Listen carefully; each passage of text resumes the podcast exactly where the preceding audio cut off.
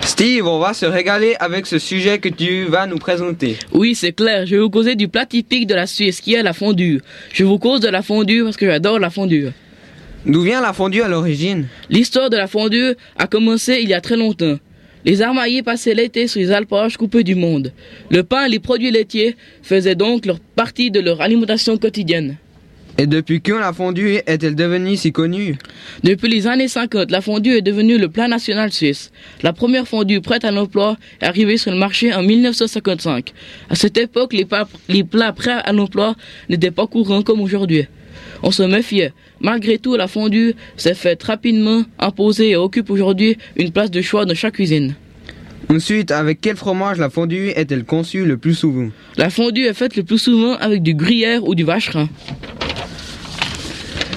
Et toi, quelle fondue préfères-tu? Moi, j'adore la fondue au gruyère et d'ailleurs, je vais vous donner la recette.